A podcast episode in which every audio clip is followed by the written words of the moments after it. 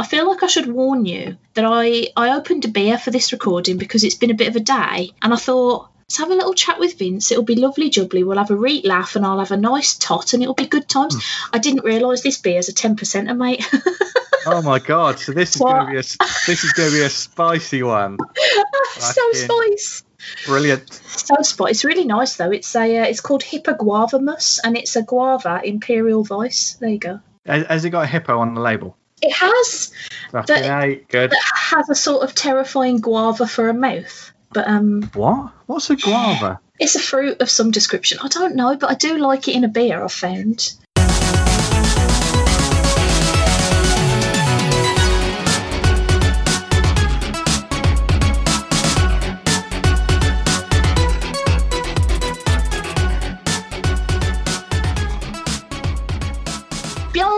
Sexy bastards. Welcome to episode 115 of Stacey's Pop Culture Parlour.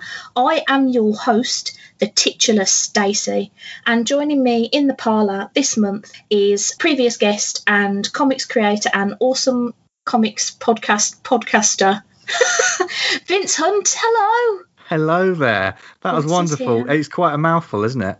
It I is. think. Um, It is when you're a little bit tiddly. yeah, and also when like you've got like podcast in the name and there's two other words, but it's just a just a Yeah. mouthful. yeah, I tried at least. That an effort was made. And that's the that's gonna be the title of this episode. The, Hmm. An effort was made, and uh, we'll, That we'll could be the title it that could honestly be the title of every episode if I'm honest. Look, an effort at a podcast was made. yeah, Enter at your peril. yeah. No, no, I'm looking forward to this. It's gonna be fun. It's gonna be fun. And it's going to be fun. So, uh, some of you might remember Vince from his previous episode where we both gushed a lot about Guardians of the Galaxy Volume 2 Yes. uh, some number of years ago. I've lost all sorts of track of time. I don't know Yeah. what day it Time- is. Time is a hypothetical construct. Um, Yeah. It doesn't mean anything anymore. exactly. Like, if you told me that we recorded that episode like seven years ago, I'd be like, yeah, probably. I don't know. Yeah, yeah. Actually, if mean- I dare not think about when that when that was, because that was a God. Oh God, no. I'll There's just- been a just bunch of feel old. Marvel movies since, haven't there? Quite a quite a hefty bunch. Yeah, and a year where none came out. Oh yeah. Uh, during that year, I watched Spider-Man: Far From Home seven times, according to Letterboxd. I really like that film, lads. I do. yeah, do, yeah. Do you, do you like that film? I actually like that film actually, but it, it marked a bit of a. Um, it was the first time a Marvel film had come out, and I didn't go to the cinema to see it. Gasp! I saw it twice at the cinema because previous to that, Homecoming was my favourite MCU movie. So I was like, I'm all about this Spider-Man. I'm there with Yeah. dingly bells on. Yeah. Uh, I just didn't. I just didn't get around to it. And when I watched it, I just thought, well, it's good. That's exactly. You know, it is exactly the entertainment I want it to be. Yeah. It's probably great at the cinema. Yeah. I, I, Yeah, I feel like- but you know. I feel like that whole sequence where uh, Mysterio like real, really like mind bends on Spider-Man needs when he to be actually seen. go, he goes full Mysterio. When he Yeah. actually is Mysterio, yeah. when like zombie Iron Man's clawing his way out of his own Yeah. grave. It's all trippy. Like if Yeah. you went, if, yeah, if you smoked something and went in, you'd be like, oh yeah, it'd blow your head off. Oh. well, I was watching that part and I was thinking, oh, this is why some people don't read comics. But um, Really? I think personally, I mean, this is a, probably a really weird opinion to have about a film that's like I don't know two and a bit years old now or whatever. But I personally think that that's the kind of weird stuff that people who already read comics fucking love because they're like, ah, comics are so trippy and awesome. But people who've never read a comic before are like, see, this is why I don't want to because it's weird. I, I can see what you like. Some of the the psychedelic stuff. Mm. Um, Yeah, is it, it isn't necessarily for me. Mm. Um, yeah, so I can see like that's not the sort of stuff you'd show as "Here- here's your first comic. Surely Yeah. not. But yeah, Just throw some like 70s Mysterio stuff at people and they're just like, Yeah. what am I looking at? yeah. Give, give them a first issue of Doctor Strange and just watch them have a nosebleed. the universal symbol for not being able to cope. it is, isn't it? It is. It is, and it actually comes up in one of the things we're going to talk about later. That actually Oh. happens. Does it? I don't even remember. That's really. Oh yeah, it does. wow, wow, that says a lot about the thing we're going to talk about. Should we just talk about it? Shall we? Oh, we can't. Do we? Do we want to put a like a warning, a spoiler warning A For- ginormous spoiler warning. from uh, for everything? I think we're going to talk about. Yes. from from here on out. I think. Yeah, yeah, yeah, yeah. I'm the queen of not knowing when to shut up. So, so a thousand percent, anything we talk about from now on is going to be sport to buggery. So. I mean, I feel like we should start with Wonder Woman 84 because I feel like this could be a long conversation. WW84, you mean? Yeah, we were 84, which I only realised as the film started and that came up that the only reason they did that rather than calling it Wonder Woman 2 was because they didn't want like WW2 to come up on the screen like World War 2. Um, Do you know what? I hadn't really even thought about that. it just tweaked me. I was like, well, isn't it just called Wonder Woman 2 and it's just set whenever the. Ah. uh, yeah, yeah. I Yeah. do see that. yeah, so We Wonder have, we have 2. both watched it. Wonder Woman 84, Wonder Yeah. Woman, lots of numbers. Um, I'll I'll bat it over to you first because I'm That's not fair, dude. I don't know where to start, mate. I don't know where to start. Uh, oh, okay, right. I'm going to preface the whole whole of my conversation, side of this conversation, though, by saying that I didn't hate it. Yes, I, th- I think that, like, if you go on the internet, you would think that this that, that some people's opinion consider this to be the worst thing that's ever happened to comic book movies, and it, and and it isn't. It clearly isn't. In fact, it's far, far, far, far, far from it. um, you know, because I mean, let's let's face it, all the shite we've had to deal, deal with before, and there's a lot of things that you know I I, I like about it. There Yeah. there is a lot of things I like about it. Um, I mean, just some of the action scenes um, through a, through a lot of it, not all of them. um, are, are very well done. There's um, wonderfully shot. I mean, the Hans Zimmer score. Oh, beautiful. Oh, sexy, yeah, it is good. Hans Zimmer is a man who, if you go to him for a score, he he's going to do. He is a man. He is a man. If you go to him for a score, he's just going to deliver. I like because I even think if Hans Zimmer were to phone it in, it'd probably still be good. yeah, yeah. There wasn't enough of the. Uh, we've already started on the music, and we're we're deciding not to talk about the film. We're going to talk about the music. but there wasn't enough. You know the classic. Well, I say the classic, but the Wonder Woman theme that they've really sort of drilled in. Yeah. You know that sort of guitar. with that- yeah, with dum, dum, dum, dum, dum, dum. I Yeah. mean, this is amazing audio for you people. Um, but there wasn't enough of that. It was Yeah. trying to give it a new theme tune and stuff, which was, yeah, yeah. The But- another thing I found about the music, and I don't blame Hans Zimmer for this at all, was that I feel like if you're going to set something in the 80s and you're going to sell it as being the most 80s movie that ever 80s ever, Right. Then- I, I, right. I have to say this. Yeah. Right. If they're selling it as that, Mhm. right. Uh, am I allowed to curse? you've met me, right? Yeah. uh, it- like fuck it is. Right. right, yeah. But they, they market it as such. They're like, look, Steve Trevor's got a fanny pack. Yeah. Oh, it's so 80s. Uh, Oh, like- oh, oh, oh, look! The, the, the title card is all wibbly wobbly, you know, like VHS. No, it's not. No, it's not. Yeah, but it was Right. marketed as such. But I It- feel like it was a bad soundtrack from that sense. Like on its own, it's a very, very amazing Hans Zimmer wonderful soundtrack. But Yeah. if you're trying to be, look at this '80s movie, which I and I feel like it really tried to do that to us a lot. Like occasionally, it was like, look at this guy with a Walkman. I don't know, like Yeah, Just- it, it tried. It very was much. It, it was nary an trying '80s hard. song, nary an Yeah. '80s song in it, mate. And I'm like, come Yeah. on. There was a Frankie, give us a Frankie goes to. Hollywood. Frankie goes to Hollywood. There was a Frankie goes to Hollywood track that I noticed, and I thought, okay, uh, where's the rest of the music? Because I, I think, Yeah, and I, you know, I'm a huge fan of Stranger Things. Huge fan Mm-hmm. of Stranger Things. I know some people like it and some people don't, don't care for it, or whatever. But that does a successful. That did a successful line for, for me of something that's fil- filmed here and now, but because of like the music and the soundtrack and everything else, it, it puts you in that in that decade. yeah. Uh, and um, whereas the, uh, for, for me, the setting of, of, of this particular film felt like a lot of modern people dressed up in clothes that people thought people wore in the 80s. Oh, look, shoulder pads. Oh, yeah, look. Everyone's wearing like light, light cotton, and the trousers are baggy. This oh is great. God. There, there is The- there is a dressing montage, which is which is the. I mean, we've all seen them. We've all loved them. Do you know what I mean? The amount of times you've seen a dressing montage in a film where someone's trying on wedding dresses or something like that. You know, there, there's a place for them. This is probably the worst dressing montage I've seen in the film. Yeah, It just didn't, it I- didn't succeed. when that happened, so we'll talk. We're, we're going to talk about the big thing, right? The, Okay. the, the the Steve elephant in the room. So Steve Trevor is back, sort of, not really, but kind of but not.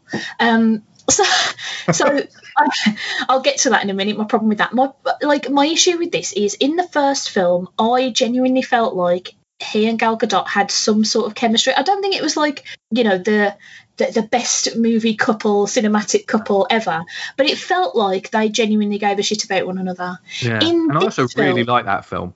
The pro- Me too. One the, no, I adore it. One of the problems this film has is the first one nails it in yeah. a, lot, a, lot, of ways. Yeah. yeah. So my issue with that dressing montage is that it just sort of it felt to me like it was going, oh look, Steve is back and we're up to like you know coupley type japes, uh. and I'm like no, because first of all, okay, first of all, the big part of the Steve elephant in the room. He's inhabiting the body of another man, and this is fucking weird and a little bit issue around consent, and also just oh, I didn't even think. See, I didn't even think about they that. Fuck, they definitely fuck, right? They definitely fuck. But so she she's seeing Steve, but the whole world and the mirror is seeing other guy whose name I'm not even sure. We but get, he's got, but he's got a chiseled jaw. Handsome man. And he's handsome a handsome man. man. He's a handsome man she absolutely fucks it. So, and also, right, if let's take the consent question out of it, right? Let's take take that one, take it away.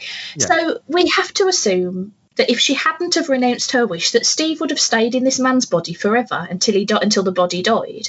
What happened to that guy? Because he's back at the end, so it's not like he died so that Steve could live. Like he literally just gets shunted out of his own body. Yeah, yeah. and yeah. The, the, most annoying thing about that whole section to me was no, there's two most annoying things. The, first, the first one, the first one is that they didn't need to put him in something else's body because they've already shown that this wishing stone can poof anything out of thin air. It can poof. Well, well actually, it's it's, it's fairly. It's not it, it doesn't have the same levels. Like sometimes you have to really work at it. Like you want your business to be better. All of a sudden, people start arriving to work for your business. Yet later on, I want nuclear missile. Poof, nuclear missile. Yeah, absolutely phenomenally stupid rules of its own thing. But so, like, we know that it can poof things out of thin air, like nuclear weapons. So why can't it just poof Steve? Just poof it there, Steve. Don't have to even worry about whether or not, you know, the implications of fucking a man who's outside of his own bod right now. Like, um, and the other thing that bothered me about it was the idea that this is set like circa 65 years after the original film, or like, I don't know, however many years, 60 yeah. something. Um, yeah. This is me not remembering when the war was, guys. yeah. I, I, think it's supposed to be like 50 years. 50. Uh, I, have I've got okay. it wrong as well, but I think. So, you know so what bothers me about this and hmm. okay so i am in a loving super loving relationship. My husband is my absolute world and obviously if we split up or if something happened to him i would be a thousand percent gutted. But i can't fathom how a woman such as gal gadot slash diana prince can go like 50 60 years and still be pining after this one dude, but doesn't spare a single thought for Themyscira or her mother or all of her sisters from there. Like, the wish that she makes is, oh, what about me boyfriend though, rather than, you know, oh, I've lost my entire fucking family and amazing culture and like totally rad island of boss ass bitches. Um, but, but, what what does happen? So, See, I, I've forgotten so I've, I've sort of forgotten as well, but I think the idea was is that so I don't think it's been destroyed. I they're still there. I yeah, I don't think it's been destroyed. I think it's a case of she can't go back there because she's left. I don't know why. Yeah. Oh, something, right. something comic logic. Uh, there's probably a reason. I've just forgotten. Um, hmm. But the idea to me that she would literally never meet anybody in that intervening 60 years that even vaguely interested her. But she, again, but she's got no thought for her own like entire family and I don't know it didn't sit right yeah. with me that Wonder Woman would spend 60 years just pining after I mean a guy you know, she knew to, for a week to play to play the devil's advocate or to be the, the um, lawyer for the defense I can't mm-hmm. believe it you know there's there's nothing to suggest that that she hasn't done anything and I guess you could say this is this film is a snapshot in time when she's feeling sad but it, it does it does come across like she's just been pining for him. Well, yeah, and like part of me, so there's there's a bit at the start of this film where she goes out for dinner with Barbara, and they're t- and like Barbara's talking about best mates that have got a really oh. believable best friend dynamic, even though they go for one dinner and that, that's pretty much it. And they barely even look at each other again in the movie. Yeah. Um, You know, when they go for this dinner and like Barbara's being all like flustered, like the popular girl is talking to me, and and Diana goes, actually, I'm not. I don't really do anything with my life, and I'm like, really? So like, I get that you might not want to get super close with people because you know they die and it's hard. Yeah. Um, and I get that, but the yeah, I don't know. I don't like this idea that she's been just sort of sitting around pining and or doing superhero work that's apparently nobody knows she's there, but she's very fucking noticeable. Because because she destroys the cameras after they've been filming it for the yeah, first but, two minutes. But what about the people's eyeballs? I know. Well, what, what you don't see is she rips all them out. After. like um, so, okay. This is a thing, right? That I think the, th- the problem with this for me is that if this movie were good, uh, that wouldn't even have crossed my mind to be annoyed by. If you know what I mean. Like there, there's a lot of um, movies that are escapist entertainment, and that, that's that's what super movies are. The superhero movies are at the end of the day. You know, there's lots of people go, oh, 10 bad things. You know, ten reasons why the story in such and such doesn't work. I'm thinking, yeah. if you you know, you don't need to pick it apart. That you know, it's it's silly entertainment, and yeah. this this one is, and it has it has its moments when it works. Um, yeah. But there are those moments where I just thought, you lost me again. Oh, yeah. oh, I'm almost back. No, you lost me again. and that that kept yeah. happening throughout the film. Yeah, it was. The thing that sort of got me is that, and I, have spoken to a few people about this afterwards, and I feel like they should have either gone for um, Cheetah or Max because I feel like neither one was given enough attention for me to a care and to be like really understand their motivations because both of them go from nothing to I guess I want to be a powerful cat now. Or like like the other one goes from like oh you know it'd be nice if I was a millionaire to like oh I'm gonna murder everyone and have all your fucking money. Like yeah. it's just like to 60 and you like hold like hold on especially with Barbara because she literally goes from I wish I was a bit more popular to give me a fucking tail baby. Stick that tail on there. I have a cat now. I'm literally a cat. I'm shed all my clothes. I've got cat boobs like those from the movie Cats. Uh, here we go. That's my life now. That's what I wanted because uh, that would have me shunned from like everything in life and stop me from doing everything that I was. But she's an apex predator, Stace. She's an apex predator, unlike mm. anything anyone's seen before. I've got this real hatred as well for like, um, and I think part of it is because I 100% fit this stereotype.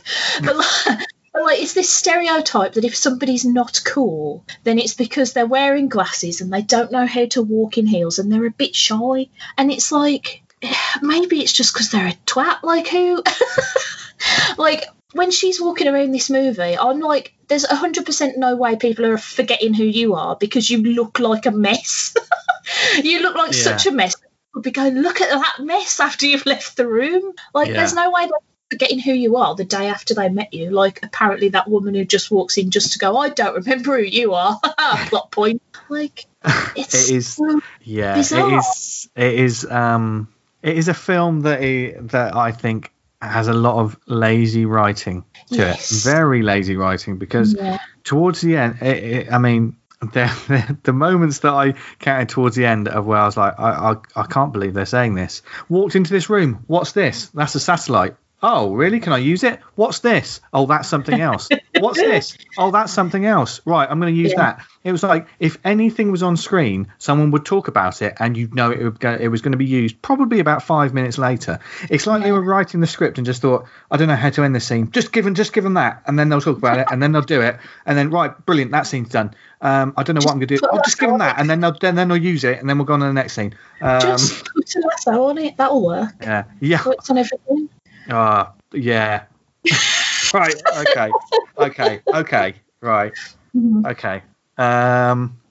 Right. I, I think. I, um. When the when the trailers for this film came out, um, I'm going to talk about one of the the, the big problem, the, the fuck you moments moment that I had. You know, when you watch a film, you think, "Oh, fuck you." Yeah. Um. Now, when you watch the trailer, obviously there's that fantastic uh, Blue Monday cover. I've forgotten the name of the um, composer that did it, but it's available on Spotify. Um, the amount of times that people said, "Is that a song in it?" No. Uh, uh, um, and of course, you had that the wonderful scene on the trailer where she's using the lasso and to catch lightning, and then swing through. And when I saw that, I thought, oh, that looks like it's going to be one of the big moments in the film. That's going to be a massive. No, it just happens. Yeah. And and fuck you, flying. Right. That. Right.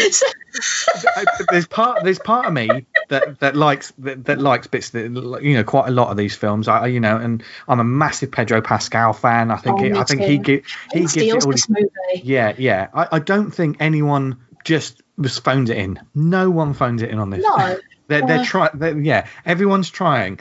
Everyone across the board is trying. It's just that some of the things you see, and Wonder Woman flying because she's in the air and she thinks about Steve Trevor talking about when you're in, in the air, you just look at how the the wind affects you. you. You just flow with the wind, and then you just you just let it take you, and then and, and then all of a sudden she's fucking flying. Yeah, Right. it's it's it's one of those things where and this could just be me coming at it from a bit of a feminist side, but like this is she she sets this up as this is a power that all Themyscirans Amazons have, you know, that if they hone their skills and do this, that and the other, but she's never mastered it and blah blah blah. So Well, she can master what she- things in like 30 seconds if she just closes her eyes tries. and just wobbles her hand in the air, and all of a sudden turns the plane Well, this is the problem, you see, is what she needs is a man to tell her how to do it. That's Oh. what she oh. needs. She needs Steve Trevor to come in and go, Have you thought about trying harder?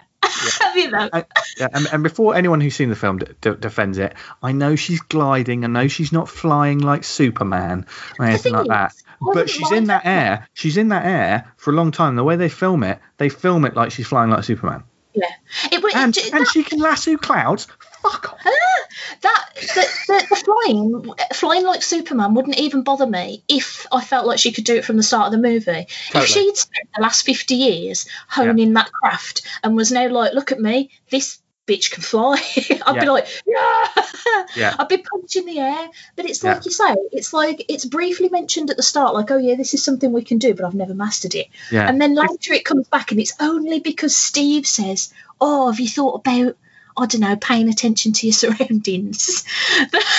yeah, she, th- she I mean, thinks about it's while she's falling through the sky. I mean, absolutely. Like, and it is. It, it's annoying because it's one of those moments that I feel like I should have enjoyed and I should have been punching the air for to see Oh, it. Like, because the, mu- the music, the music's going for one of those. This is fucking majestic. and, and the sky looks beautiful. Like the oh, colours look, look at she's discovering this new power. beautiful. Yeah, and like, and it feels like it should be this moment where we're all like, look at this elegant, powerful, compassionate, you know, poised, disciplined. And then she does the Superman woman. pose. She does the Superman pose, and I just thought, no. I thought a boob might fall out. I'm not going to lie. I was worried that when she extended that arm, that a boob might just pop. Uh, I mean, Pop- hopefully, hopefully the editors would have been on that. Oh no, we've got a nip slip, lads. Jesus Christ! Tony, the Photoshop out. have we missed the nipple? Oh God! Um, Yeah, it was annoying because, like you say, that should have been a, a really powerful moment. And this is another issue with the film for me. So the first movie, like I, it feels like we have so many issues. issues. Yeah, I do. I mean, I'm, I'm sitting here and like I, I can tell you've been wanting to talk about. Oh, I really have. Because the worst part is, I was trying to talk to my hubby about it, and he just kept going, "I don't want to talk. It's a boring film. I don't like it. I don't want to talk about it." And I'm like, "Oh, but I've got thoughts and feelings. Yeah. Thoughts and feelings."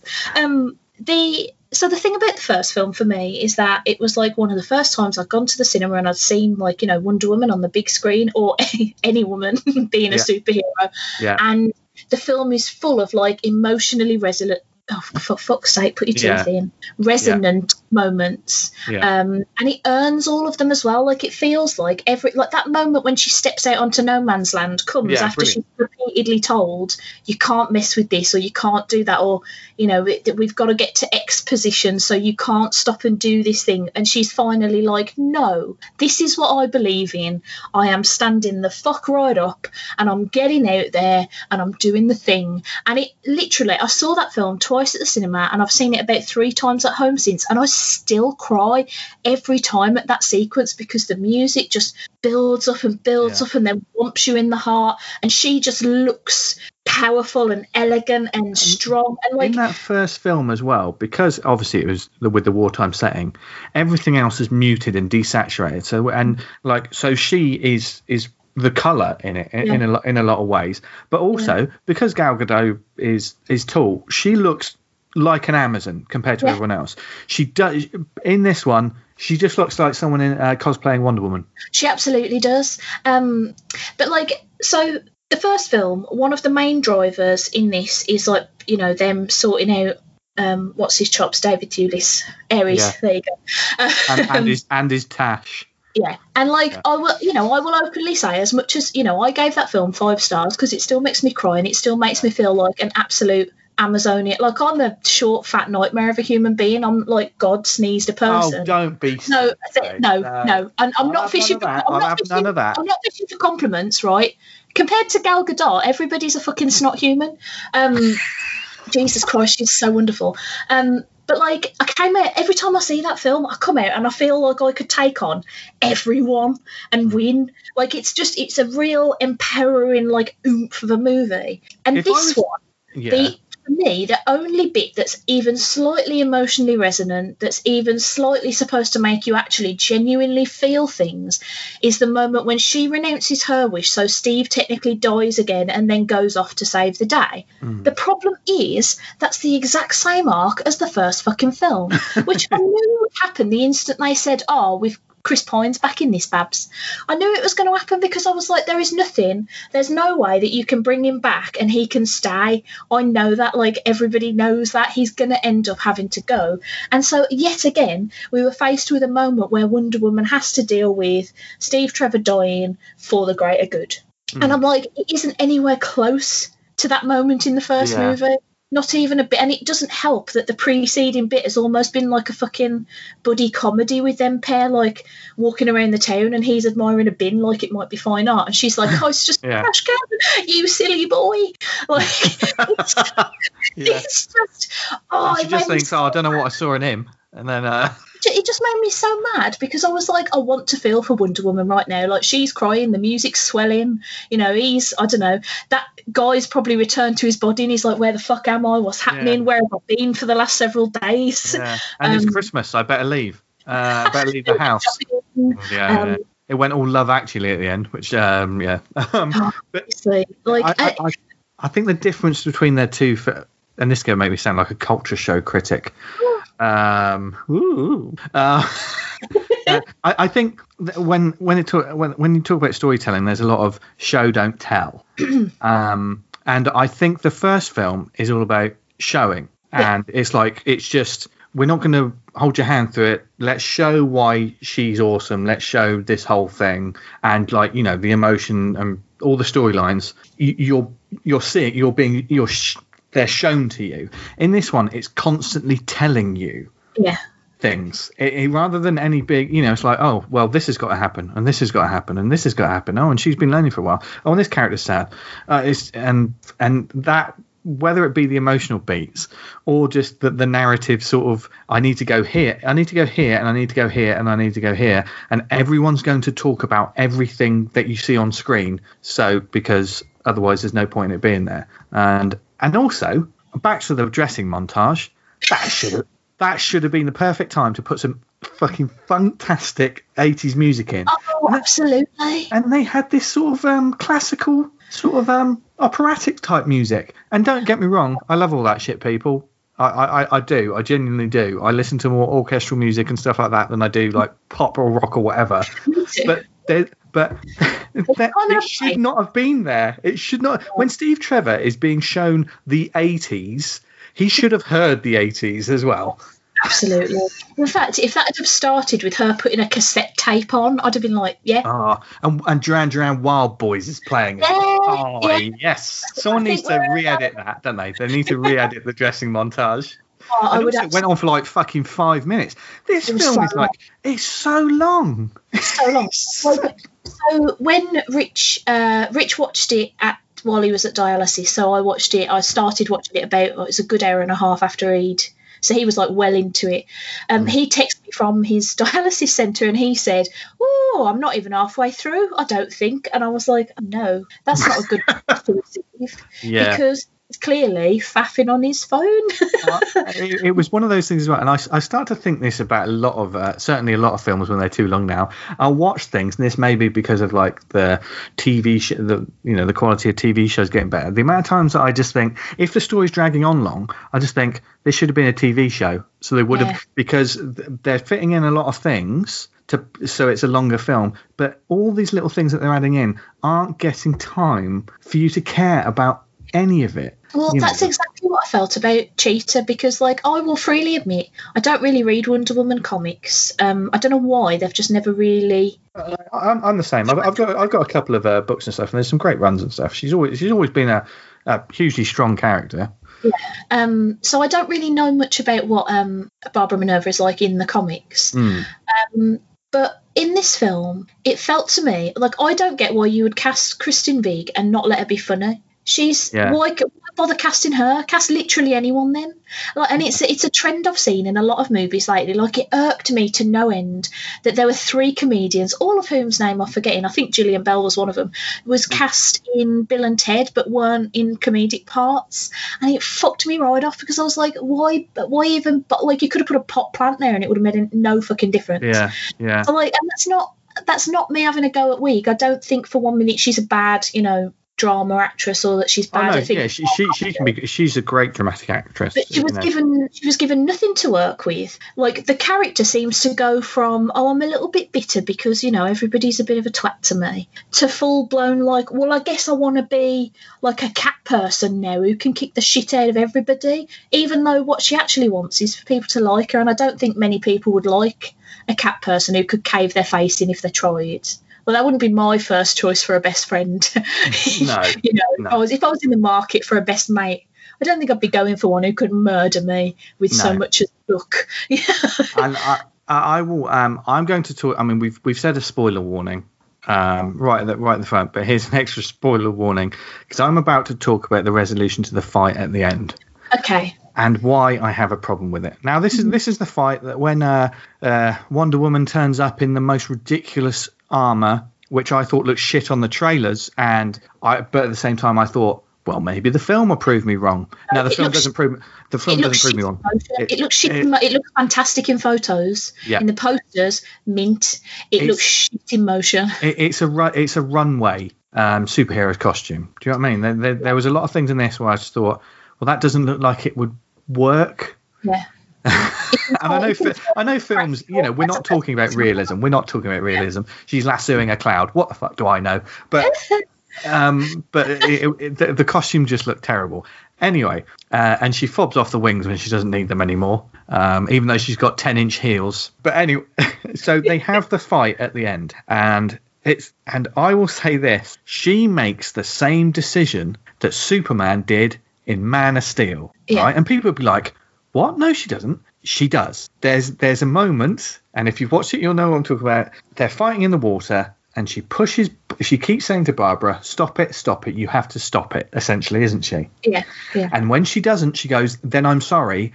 And she pushes her underwater, and the water is electrocuted. There is no guarantee that Barbara's going to survive that. Wonder no. Woman attempted to kill the bitch. Yeah, she straight up attempted a murder.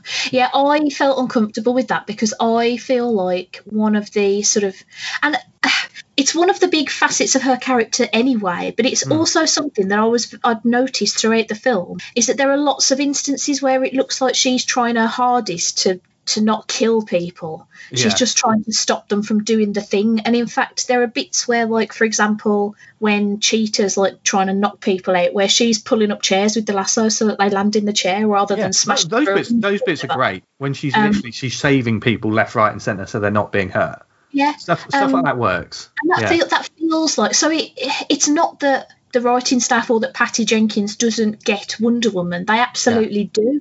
But it's yeah, it's that moment where and I felt like they were doing that because they knew they weren't going to get to the point with Maxwell Lord where it was the case of do we have to kill him? Do you know what I mean? Yeah. Um, yeah. So I felt like this was the substitute, but I don't. Th- again, I don't think it was earned. Um, and no um, one will say anything because when Barbara comes out of the water, she goes, and she's coughing. Yeah, yeah, she she's fine because she didn't die. No one will say anything. But I will I will st- I will stand on my hill now and just be like, she did the fucking same thing. Yeah. Well, I, I even said it as I was watching it, and nobody was in the house with me. I was like, she's got to be dead. and and they even shoot it and initially when they shoot it. And she starts sort of sinking under the water. You think, well, she's killed her. yeah, She's she's killed. She's fucking killed her. yeah. And to be honest, that's not a stupid thing to think because it's a thousand percent the way they film it. Yeah. Um, and it, yeah, it. I don't know. Like I feel. Again, I feel like nothing was built up enough or earned enough. And it's funny because they spend so much time in this movie doing stuff they don't need to do. Like, I'm not going to comment on the political slant of this because I don't know enough about it to talk about it. But Yeah. there is a sequence in this film where they go to like the Middle East and shenanigans occur. Yeah. So there's a really big, long truck fight chase thing, which I hated. Um, You hate you hated, did you? I mean, I mu- I must say there were certain bits of that that I thought looked good. yeah. Um, not the fake uh, Wonder Woman running because that looks terrible. Looks absolutely dreadful. Oh, it looks awful. She doesn't No. have a. Why the Warner Brothers seem to have a fascination with zooming in on someone when they're trying to run, which involves the actor doing a fake. Anyone who tries to do a fake run looks like a fake run. Well, I mean, even if you go on a treadmill, that's not how you look when you're actually Yeah. running. So, like, Yeah. yeah. it's just it's so weird. No, I hated that sequence partly because I couldn't keep track of what was really happening for the most part because nearly all the vehicles looked the same, and I couldn't tell why she was like. At first, it didn't register with me that she was losing her powers. Like, it didn't. So that Yeah, that's that- very that's very subtle. is, yeah, Yeah. Um, so like a lot of that scene didn't make sense. But I was livid at those kids. Right, we're in the middle of what looks like a giant fucking desert. There's one teeny weeny fucking house, right, with these bunch of kids playing on the road. There is a convoy of loud, exploding gunfire vehicles barreling towards them, and they're still playing football in the middle of the road. Like, what are you? yeah. what Plus, are you doing? If you look at it on the other side, the film's treating it like whoever's driving that lead car, the one that has Maxwell Lord in, Mm. that person's just gonna be like, "Oh, "There's kids in the road," and just gonna keep on driving. Just mow them Who down. in, their, who in the right mind? Just, yeah, just mow them down. Like I know we're supposed to think that they're evil, and like but the, the thing is, it Yeah. was kind of telling you they were evil, but at the same time, but they're not completely evil. yeah, it was just such a weird. It didn't really commit to anything. This movie, I didn't. Yeah, think. yeah. Uh, it, it wanted to be. Yeah, it was. It was failing on a lot of front. Like, oh, the '80s is popular. Let's put it in the '80s. Okay, Yeah, but if you're going to do that, same, commit to it. really. You've got. Yeah. You've got to commit to it. You've Got a got to couple of commit to it. hairdos, got a couple of shoulder pads, you know, Yeah. and that's about it, really. Yeah, yeah. There's there's many things. There's many things. Uh, I mean, what did you what did you really enjoy about it? Pedro Pascal. um, He's just great. every, every time he was on the screen, and especially when he was doing his like smarmy businessman shtick, like every time you see him go from uh, you know, busy behind the scenes to all of a sudden somebody's in front of him and he just turns it on and he's like doing the finger guns and like all of it. I was like, I'm in love with this guy. I'll buy what he's selling. yeah, yeah. Literally, this is the way. I'll have it. Um, abs- was- just absolutely. Because what I liked about him as well is that I feel like he really committed to, even though the writing of that character was really wishy-washy. Like he was like, no, He, this still, is he has more of an arc than anyone else. He's the only one that has a character arc. yeah, and He's he's only- like, this is a guy that wants he wants it all. So that's how I'm going to be. And he really commits to that, like you know, doing whatever he can to get his way. Um, He's just, I just thought he was absolutely wonderful. I could have watched a whole film just about Yeah. that Max Lord, absolutely, Yeah. and it would have been great. Oh, I tell you what, actually, I've got another gripe before I start talking about things I did like. so I got another. One, I got another one as well. Oh, so like the whole crux of this film the big sort of like not really a showdown at the end because we have a little sort of miniature showdown with cheetah and then we have the talky showdown i guess is what i'm going to call Yeah. it with max where uh, max is trying to get the entire world to make wishes so that he, so- because the point of this wishing stone is that the stone gets something in return for giving you what you want and the stone can sort of decide what it is that it gets of yours. So obviously for Wonder Woman, it's the fact that uh, you know it gets her powers in return for bringing Steve back, and for Barbara, I actually don't know what it gets in return. Actually, Can't- yeah. can't No. Um, but obviously, with uh, for some reason with Pedro Pascal, it seems to be his health. So he decides if I force everybody in the world to make a wish all at once, then what I can get is their health. Yeah. I think I think that was the plan. I'm actually not 100% sure, but anyway. So the problem with this for me is that the big ending pivots on Wonder Woman's big speech about renouncing your wishes because yeah. really it's not what you want and look around you and how it's affecting people and you know you need to think about others as well as you know what's best for you and blah blah blah. And she does this like big beautiful speech. I don't really remember it because it wasn't that impactful. Um music was nice but the problem for me was that during this sequence, they had focused almost entirely on people who'd made asshole wishes. So, like, we'd focused on like a guy who wished that uh, I don't know ICE would come and take this immigrant, you know, bloke who works. I don't know. I don't remember. Oh yeah, no, wish yeah, where the, like, the, the, the woman wishes that a guy um. The, the, all of the Irish would get taken back to Ireland. And there's a guy who wishes he, that a woman would drop he, down dead. Yeah, and he yeah. responds with, "I wish you were dead." So this is my issue with this whole crux. Do you think that a wonderful speech about thinking about other people, if your sole wish was, I wish that guy would die, do you think you're going to feel any different because Wonder Woman goes, oh, but did you really think about that first? Com- completely. There are people who would not have renounced their wishes. Plus, also, that woman asked for something that was massive and she's dead. So how could she renounce her? Yes, exactly. Like the logic of this, and again, what she the, just woke up and went, "I just renounced that." That was silly, wasn't it? Yeah, just like the, and it's again it's this thing where i don't think i would be bothered by the logic of the wishing stone if the surrounding movie was like you know tight and impactful and interesting but the problem is is there's like a handful of scenes where i'm like oh i like that yeah. but the rest of the movie is just flim flamming around on nothing it's giving yeah. me nothing to like that that's when I start picking up on these things and I think, well, that doesn't. And so to me, it would have been much more impactful to see people wishing for, like, I don't know, a poor family wishing for money. Yeah. Realizing that that actually was, you know, affecting X, Y, and Z and blah, blah, blah. Like, I don't think for a second people who made the kinds of wishes that these, that the people we were shown were making would go, no, nah, I don't want, I, I, yeah. I don't want that wish anymore. Put it back. Like, of course, of course they wouldn't. They'd be like, ah, that twat that I wanted dead is dead. Wicked. So yeah.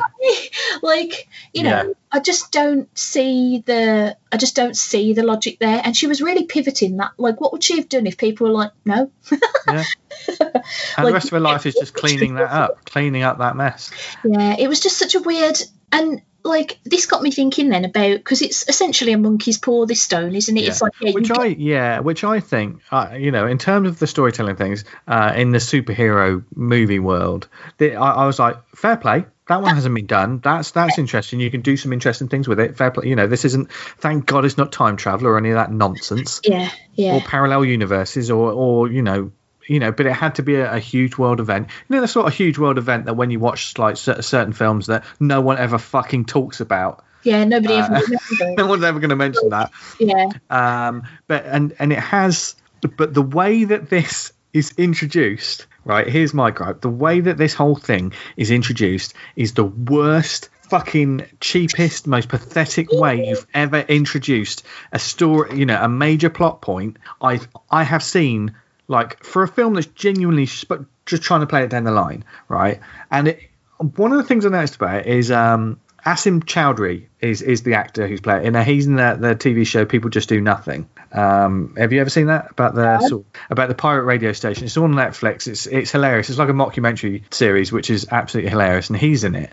So I recognise that actor. You know when you see, you recognise actor like, oh, that's that person. Yeah. And you see him as their as Diana and Barbara are talking about this stone. He has nothing to do with either of them. He looks at the stone, he wanders to the foreground. While they're holding it, he puts his hand on it and just says, oh, I just wish I had a coffee, and then walks off yeah. and gets given a coffee. And he's not in the rest of the film, people. He's, that blew my fucking mind. You know what? Absolutely didn't need that because you know, Barbara's wish is a thousand percent the easiest way to introduce this wishing stone. You know, she's yeah. she works Maxwell in that department. Lord already knows about it. Maxwell Lord already knows about it. Yeah, why does nobody in their department know about it, but he knows about it? The other thing that bothered me a little bit, and again, been researching it for a long time, Stacey. He's been researching it for a long time. He knows about these things. You know, the oil baron that he is. Yeah. The thing that the thing that really tickled me, and this is a thousand percent my gripe. It's nothing to do with the film. Is that the, the, wish that he makes because this is set up as a monkey's paw style. You get a wish, but Yeah. also something weird, some something fucking weird is going to happen. He wishes to become the stone, and as soon as he said it, I thought, is he literally going to turn into a stone? And the rest of this movie is people passing him around and wishing shit. because that is a thousand percent the literal way something like a wishing stone would Yeah. take that wish. He didn't say, I wish I had the power of the wishing stone. He didn't say, I wish I could do what the wishing stone does. He said, I wish I was the wishing stone. And it bothered me for the rest of the movie that he wasn't a stone. and You know, I didn't think about it like that. Just a simple way of writing that line could have fixed Exactly, that. and it stuck in my craw so much. And I know it's stupid, and I know it's just me, but like, you know, having seen the the Needful Things episode of Rick and Morty, like, you know, it's it's one of them, isn't it? It's like you've got to be very careful what you're wishing for because it could really fuck shit up, and that is the whole like crux of this film. Like, you know, not living in the past and not, you know, accepting what you've got in life and and working to improve yourself and doing things for others. That's the the moral, I guess, of this film. And, And so it, it- you know, if you were to think deeper about it as well, you could you could um, just slightly amend. So Diana's wish is that Steve Trevor is back. Okay, and her her thing is she's losing her powers. Why does that have to be the thing? Her her moral quandary could be she's got him back, but another person ceases to exist because of it. Well, yeah, that would make that would make the body swap thing make much more sense. Yeah, yeah. Again, I hated it when he turns up at that party and she's like, "Stop following me around, you massive wit. Look, I know I'm fit, and this dress has a right up to my fanny. I know that, right? And this is this is genuinely direct dialogue from the film, people. Absolutely is. Um, can you imagine if Wonder Woman talked like me? Oh, it'd be the best. Off you stupid cunt, and then punches a cat in the face. Uh, um, like, Take your wish, wish back, you bastard.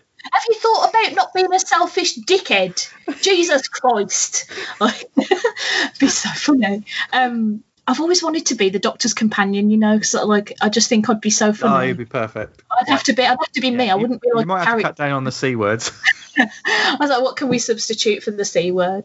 Um, no, it just it just it just bothered me because as soon as he turns up and it like starts to you know become you know the thing that he is in fact Steve, she doesn't even really. Ba- and I know she like you know comes from a, a fucking secret island of warrior women and she's practically a god and she can fly and all this stuff. Like I get that, so I get that it's not going to be like a what the Yeah. fuck moment really for her. But not once does she say, "Is the other guy in there with you? Like, can you feel him? Is he talking? to you? Like, what what's happened to this man?" Because, Because the thing he- about it is, he, he turns up. If you just turned out the blue, that that was fine. But he then takes her to the apartment where this guy lives. Yeah, and they're like, "Look at all these clothes he has, and look at all this stuff he's got." And she's like, "Oh yeah, a whole life well lived. Oh well, fuck this guy. Let, let's Let's have let's have sex. Yep. Let's hit it." Boom. Yeah. and Yeah. uh, and it's just it is it, yeah it's just it feels so categorically un Wonder Woman-y for her to not think oh Yeah. what about this man though Okay. Well, you've watched the first film a lot more than I. Mhm. Okay, so you, you're the authority that I have on this, so I don't need to ask this.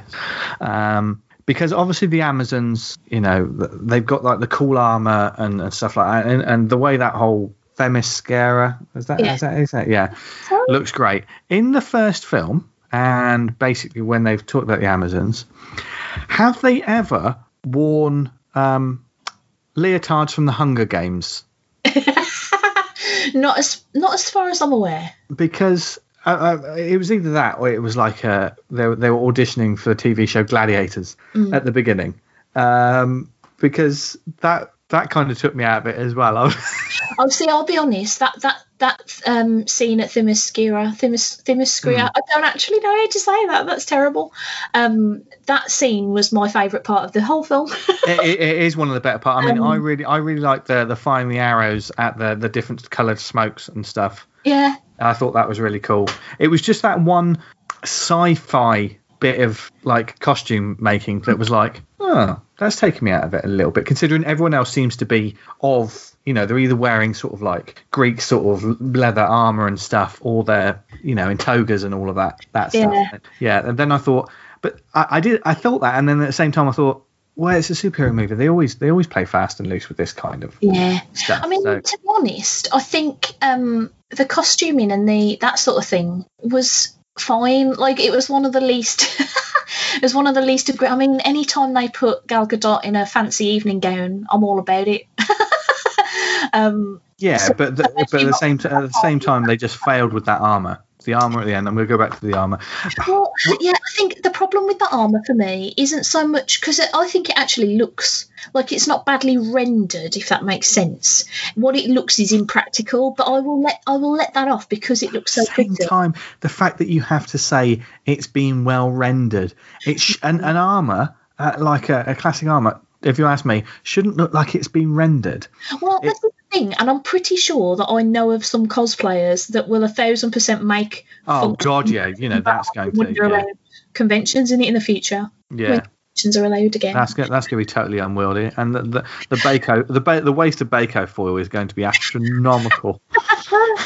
Um, but I yeah I didn't I didn't mind. I suppose I didn't mind that. I hated Barbara's styling because it was another one of those things. If you think about like Uma Thurman in whichever Batman movie it was that she was uh, Poison Ivy in, Mm. and if you think about the styling of Michelle Pfeiffer at the start of um, Batman Returns, hmm and uh, the styling of Jim Carrey's character even at the start of whichever Batman movie he was in, because I don't remember. Yeah, Um, I hate I hate that look. Jamie Like- Foxx in the Amazing Spider-Man two. Yes, and the problem, and who's that guy in? I think it was Iron Man three. Who's the one who's like an absolute fugly mess, and then he turns up Yeah. later. Supposed Yeah, to be same thing. Guy Pearce, love that actor, Yeah, but But yeah, it, what bothers me is it's not necessarily that they look a bit different. It's that they look like caricatures and nobody else does, and that's why it annoys me. So, like, even in you know the Bat Nipples universe of Batman, Uma Thurman's like shuffly, fucking Pamela Isley, just like wandering around with her hair all I don't know, like she's been dragged through an edge backwards or has never been introduced to the concept of a fucking comb. Like, it bothers me because even in that universe, she looks ridiculous, and I felt the exact same about Barbara. I feel like I feel like she's gone out of her way to go. What's the ugliest dress I could wear? What's the ugliest sweater I could put over the top? What's the stupidest thing I could do with my hair, such as it is? Um, and You know, you, you, you know what makes you know what makes you like a, like a human being be a better woman if they can walk on heels. That's what I've learned from this film. that is a thing that really bothers me, right? Because I have an issue with balance. I literally cannot walk in heels. Like a friend of mine, uh, I at the- knew this would trigger you. Birthday party once said to me, Stace, you've got amazing calves. They'd look so much better in heels, though. And then proceeded to take my shoes away from me and put her shoes onto me. And I literally stood stock still because I couldn't move. And she was like, just walk with us to this fucking bar. And I was like, I literally can't. Please get me out of these shoes. I'm going to fall down. And I was like teetering. I was stood still, but I was like teetering. And so it bothers me that there's this whole idea of like, oh, you're not a real woman if you can't walk in heels. I'm like, Yeah. I'm sorry. There's no such thing as a real woman. You are a real woman if you feel you are a real woman. And I d- like, and that goes for literally everybody, no matter what like gender you are born into or people try to put on you. Like, wear a pair of heels and rock the shit out of them if you want to. If you don't or you can't, that doesn't make you any less than. It's Yeah. actually a really fucking ableist thing to say, which Yeah, like is me getting on my high horse again. But you know, there are a lot of people who, for whatever reason, can't walk in heels. That's absolutely fucking fine. That doesn't make them any less of a boss ass bitch. I'm Yeah. sorry, because, because no, well, and I I, to, I totally agree with it as well because she basically Barbara asked. Um, I want to be more like Diana. That's what she says. That, that that is that is the wish. I wish I was more like Diana. She doesn't say, you know, uh, and and the powers come with it. Um, Well- the film makes a stylistic choice to say, well, she's obviously, you know, she's got to wear heels and st- you know, there's all these choices that all of a sudden, like, you you know, Diana's a better woman than you because of this, this, and this. So Yeah.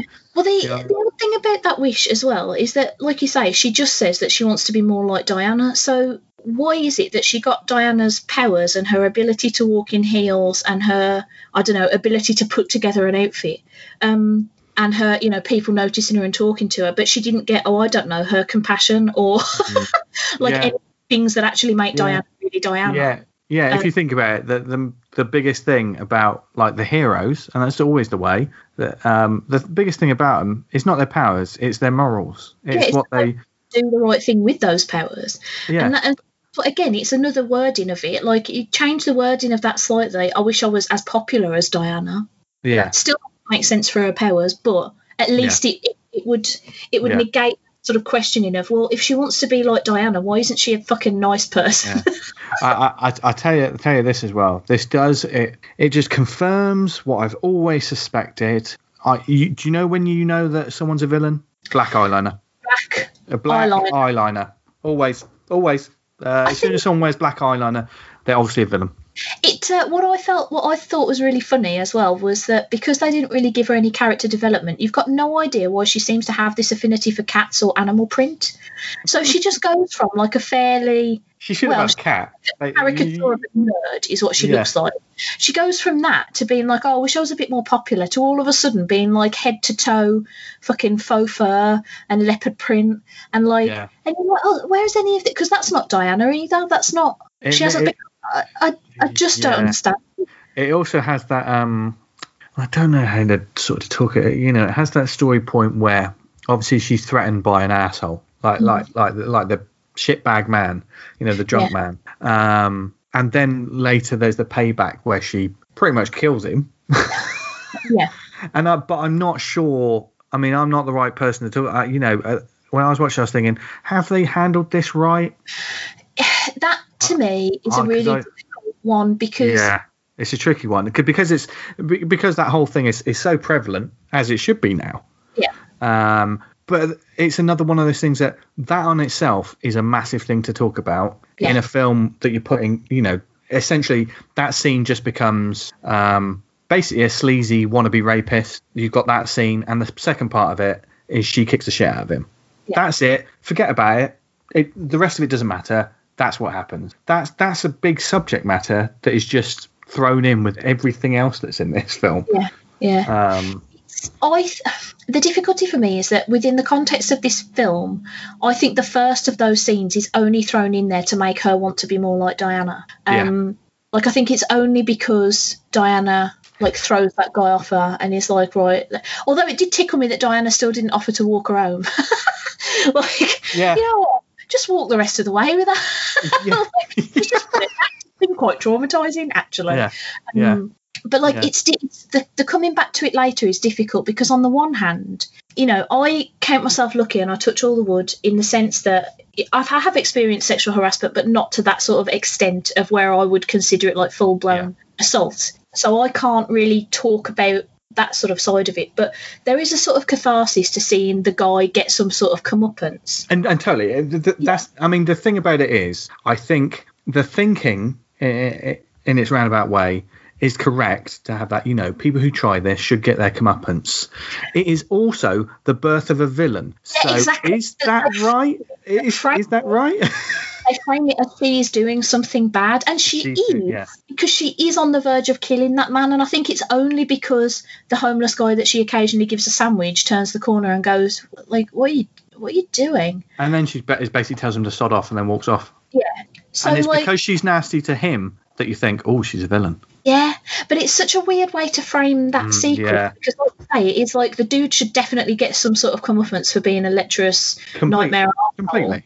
But on Completely. the I- other hand, it, yeah, we are saying, but her behaviour's bad. She's a villain now, and I'm like, well, yeah. Yeah. it's a, it's a it's a very grey area kind of scene. And again, it feels like if they'd have just focused on her, maybe we would have got more. Um, I mean, I, I think, I mean, I'm, I'm not one to throw about the term girl power, and I, I, th- I think it kind of frames that scene when she gets back at this guy in this sort of like, you know, female power, but it is clouded in that with the with the music and everything. It yeah, is but also she's villain.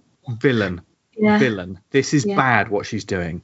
Um, and of course, if you're if you're beating someone to death, you you're doing something bad. that, that goes without that goes Yeah. without saying. Um, but do you know what I mean? That's why there's a lot of things going on in this film. I think they're they're trying to do too many things, and for a film that's got uh, that is very long and feels very boring at a lot. Uh, uh, it- you know, when we discuss it, we realise how many things are going on in this film, and yet they all happen super quickly. So why does it feel so long and boring? You know, why? Yeah. why It, there were so many points at the film that I was just like, oh, I might just check Twitter. Yeah. Like, Which yeah. and I think if I'd have seen this in a cinema, like you know, if, if COVID wasn't a thing and I was at the cinema seeing this, I don't know how I would have got. I might have not. I might have nodded off. Yeah. I don't know how I would have got through it without checking my phone. But I never will check my phone at the cinema because I'm mm. not a twat. And I know, um, obviously, like when it originally came out and stuff, uh, or you know, when it was released, people talk about you know the positivity in it, and and it's definitely going for you know isn't the world wonderful? It's trying to get that message, and, and you know, and I'm all for that. I just think it doesn't it doesn't succeed in a lot of ways. I don't think that lands at all because actually, yeah. there's sort of there's sort of um, what's the word I'm looking for? The climax of the film is everybody having to give back the things they want because they've caused a palaver. Yeah. So it feels whilst like being told the world is be- the world is beautiful, don't fuck it up. Yeah, that's, that's but it, yeah. it feels like the movie is saying just stop trying to achieve shit. It'll probably fuck up. it, it actually felt very Words to live by, people. If you if you learn nothing else in this episode, um, you've learned that. like, and this is, I, I mean, I don't know. Well, again, WW84, give up trying. That's what it should have been just just hibernate. Um, I don't know. Maybe if I'd have seen this film not in the context of COVID, because this is the other thing, is that my mental health at the moment is not good. Um, you know, COVID's been going on for a long time. Me and my husband are now considered high risk because he um, fell quite ill with a kidney issue in September last year, uh, yeah. just in time for my 35th birthday. Thank you, Richard. Oh, um, so, like, you know, I've been worrying about him. I've been worrying about COVID. I've been missing yeah. my family. I've been trying to work a very busy job in a charity that is directly involved with constantly thinking about COVID and mitigating the effects of COVID. So yeah. it's all I think about, like all the time. I'm very, very tired. and, um, it is, it is exhausting. You know, everything right now. You know, everyone's in such a difficult and exhausting place. I'm not saying that I'm sort of special in my anxiety. I yeah. know this is a collective thing we are all experiencing, and obviously, you know, some people's levels are worse than others. Like I'm sure there's people who are going through. You know, I count myself lucky that although I'm going through this stuff with Rich and then you know COVID on top, because the other thing about like the, the, with Rich falling ill was that because it was during COVID, I couldn't visit him while he was in hospital for ten yeah. days yeah. and I couldn't have his family over to support me or to support them. Do you know what I mean? Like there's this whole extra layer of like gumph that COVID just throws up. But like I know that yeah. I'm lucky we've both still got our jobs, we've both still got our house. We yeah. touch wood, lost anybody um, super close to us from COVID. So yeah. I know that I am in a fairly lucky position. Mm. But I wonder whether that affect affects my experiences of some of the things that I'm watching now because as much as I would love to have seen a Wonder Woman movie that gave me hope. At the at the end of this film, because I was so bored and because the sort of the villains, um, like Max Lord's motivations were really muddled because it, it was mostly self gain, but he also seemed to want to do right by his kid and make sure that yeah. his kid was provided for, which is a good motivation to have. So because everything was so muddled, and with Barbara, you know, she wanted to be able to stand up for herself and to, to be more of a presence in that. That's not necessarily a bad thing. It's a film to, of like, there's no bad guys because everyone's just trying to do the right thing, but they're messing up everything. That's yeah, there is there was no yeah less like a difficult thing to hear when you're currently in a position where you're already sort of struggling is to hear that sometimes the things that you're working towards aren't the right things anyway. yeah. yeah. Like, what? yeah, what you want is wrong. Um, yeah, yeah um, I think, but um, I mean, to carry your point, I mean, I, I, totally get what you what you're saying about watching entertainment as well. But um, I think uh, you know, escapism entertainment as you know is more important than ever right now. I oh, think. Oh, yeah, yeah. You know, just to have those you know two hours or you know to binge watch a TV show, a series that just take you know can just take your mind off it. You know, obviously as long as you're not as you don't separate from reality completely. Um, you know, that you know there there are those you know the the big like Christmas time was a crazy you, you, know that was a difficult time. But there's those moments where you sit down and watch a christmas film and you just get lost in it for a bit.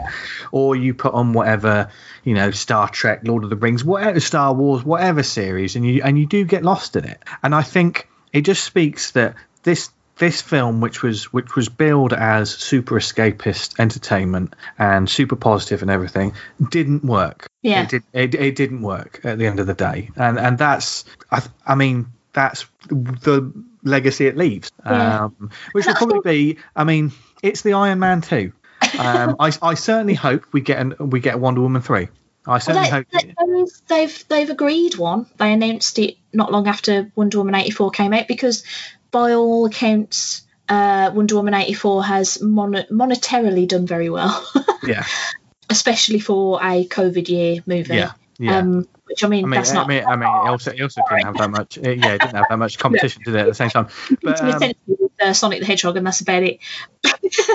but yeah, it's so they they are going to do a third one. I just I hope that this time, I don't know. I just feel like it needs tightening. I feel like everything needs tightening. And if I hear the words Chris Pine has been hired again, I'm I'm a boycott. I'm not going. I'm not seeing it. Yeah.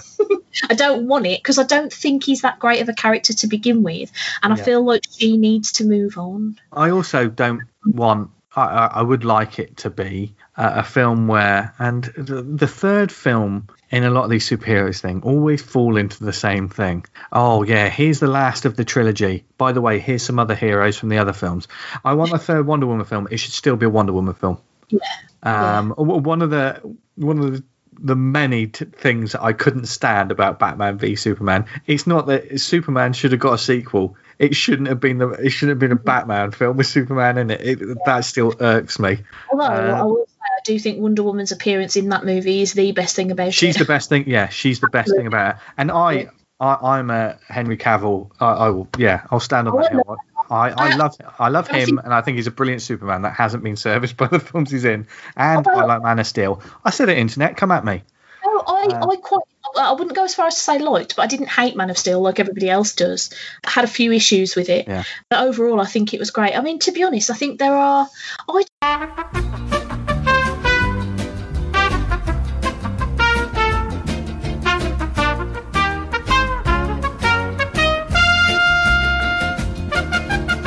Sorry, I'm just hoping that this is recording, um, and I'm just It's, just starting to record now. It seemed like it seemed like the other one did record. It seems like Warner Brothers are listening to us. Oh my god. Oh my god. I don't know what happened there, but I was literally in the middle of talking to you, hadn't touched a single thing, and my page just refreshed itself and Oh. cl- uh, like closed down Skype. So I really hope that that that other call is entirely recorded. It looks like it's there in the chat, well, which is good. well, and it says pod- it's an hour and a half uh, ish long, so that's good. one, one podcaster to another. If you need it, I'm recording in the background. Oh, you absolute star. Thank God for you. Thank God for you. Um, yeah, we were just talking about uh, Man of Steel. I think. Yeah, I think there's. I think writers have a an issue with Superman in general in film because I also think that Brandon Routh is a fantastic Superman, entirely done a disservice with the movie he was in. Um, and I think, he's a difficult character to get right because of Yeah. the nature of what he is. yeah. But yeah, I think um, I hadn't intended for this to be a Wonder Woman special, but it's sort of almost become one. Yeah, it has. Has a little it? bit. Has a little bit. So, um, is there anything? is there anything else that you wanted to talk about before we do the song of the the week or the song of the month or whatever? Just because, like, I usually tend to have like an hour and a half episodes, and we've already talked Yeah. like an hour and twenty. I, I, yeah, I know, I know. It's because it, it's it's one of those classic conversations that you just sort of say, right, I'll just say a couple of things about this, but we feel so passionately about it. Well, this is the Um, thing because I think what one of the things I sort of want to get across before we do move on is that I didn't hate this film, and I'm not the kind of person who would go on the internet and be all rabid like, "God, this movie ruined my life," and you know, Wonder Woman Some shit, people, and yeah, you know, some put all the female over the superheroes in yeah. the bin. like, we do, you know, I'm not. I'm a thousand percent not about that. I still think that Gal Gadot was wonderful. Um, a lot of the a lot of the scenes were very well shot, and there's some really beautiful bits in it. I just think that, and like I say, Pedro Pascal was just chef's kiss good. Um, Yeah. But I just, I just don't think the story just cut it at all. And like I say, I don't think it really needed to be set in the eighties. Yeah, it didn't really yeah. have any effect on anything except It had, it had the handy effect, side yeah. effect of people not having mobiles. It- yeah, that, that's essentially it. And it, Mm. it, wa- it is, it was just because the 80s is kind of popular at the moment. yeah, That's yeah. what it felt like to me. yeah. Um, yeah. so you know, it's if people enjoy, I think if people enjoy it, that's fair enough. It's not certainly not far from the worst superhero movie I've ever watched. oh, it's not even the worst DC universe movie. Yeah, yeah. Because also everyone, everyone is is Yeah. trying. Uh, you know, I just think, I, I think probably, and I haven't. The thing is, I haven't watched any YouTube videos or listened to any podcasts where they're just absolutely. I know we've kind of gone into Ragged it on it. bit, ragged on it. But you know, so, some people talk about it like it's the worst thing ever, and, it's not. And No. you know, I I, I No. just think that I think if they'd have snipped that down to like a solid hour and a half, hour and forty five, there'd have been a good a good movie there. Um, Yeah. But I just think it was unnecessarily flabby in places, and I think there was just some just just some writing choices that just didn't. Like you say, there was a lot of sort of exposition and a lot of yeah, uh, really unsubtle foreshadowing, like. yeah, yeah, yeah. Um, but like you say, everybody in it was bringing their A game. The soundtrack's great. Um, Yeah. Most I mean- of the I mean, effects were good. Most of the effects are, are great. The cheat, I mean, I must say, the cheetah ones, although they, they are CGI person, you know, obviously, yeah, they weren't the absolute abomination that I thought they were going to be. I thought that I did think they were No. better, yeah.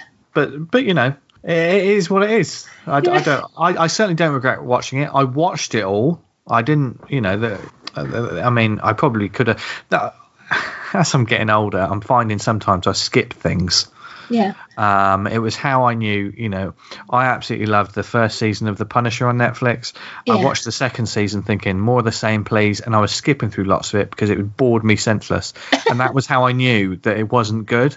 yeah. You know, I was thinking, I was thinking, I haven't got time to waste on terrible stuff anymore, and and and certainly, you know, uh, you know, this held this held my attention. And let, let, go on, let's see the third one. I think I think they sort of rushed the writing of this one. I think that's probably the, the the way to the way to do it. If if they made the the call, let's do it in the eighties. They should, you know. I know it's films like this are always by committee, but I, I don't know. I, I think the Yeah. the script and the story let it down. Yeah, because I think we the thing is is that we know it can be good because the first film was Yeah. great. It Yeah. was, you know, it didn't, it wasn't flawless, but it to me it was an, a nigh on perfect movie for what I wanted out of that movie. Yeah. Um, and I think I think that's where my issue in the main comes from is that I know that it can be very very good. Yeah. Um, and so the fact that we got something that I would probably say was like average, like it's the kind of movie where if somebody said, oh, "I think I'm going to watch Wonder Woman," I wouldn't dissuade them. Yeah. But I also, if somebody said, "What film should I watch?" I wouldn't say, "Ooh, Wonder Woman '84."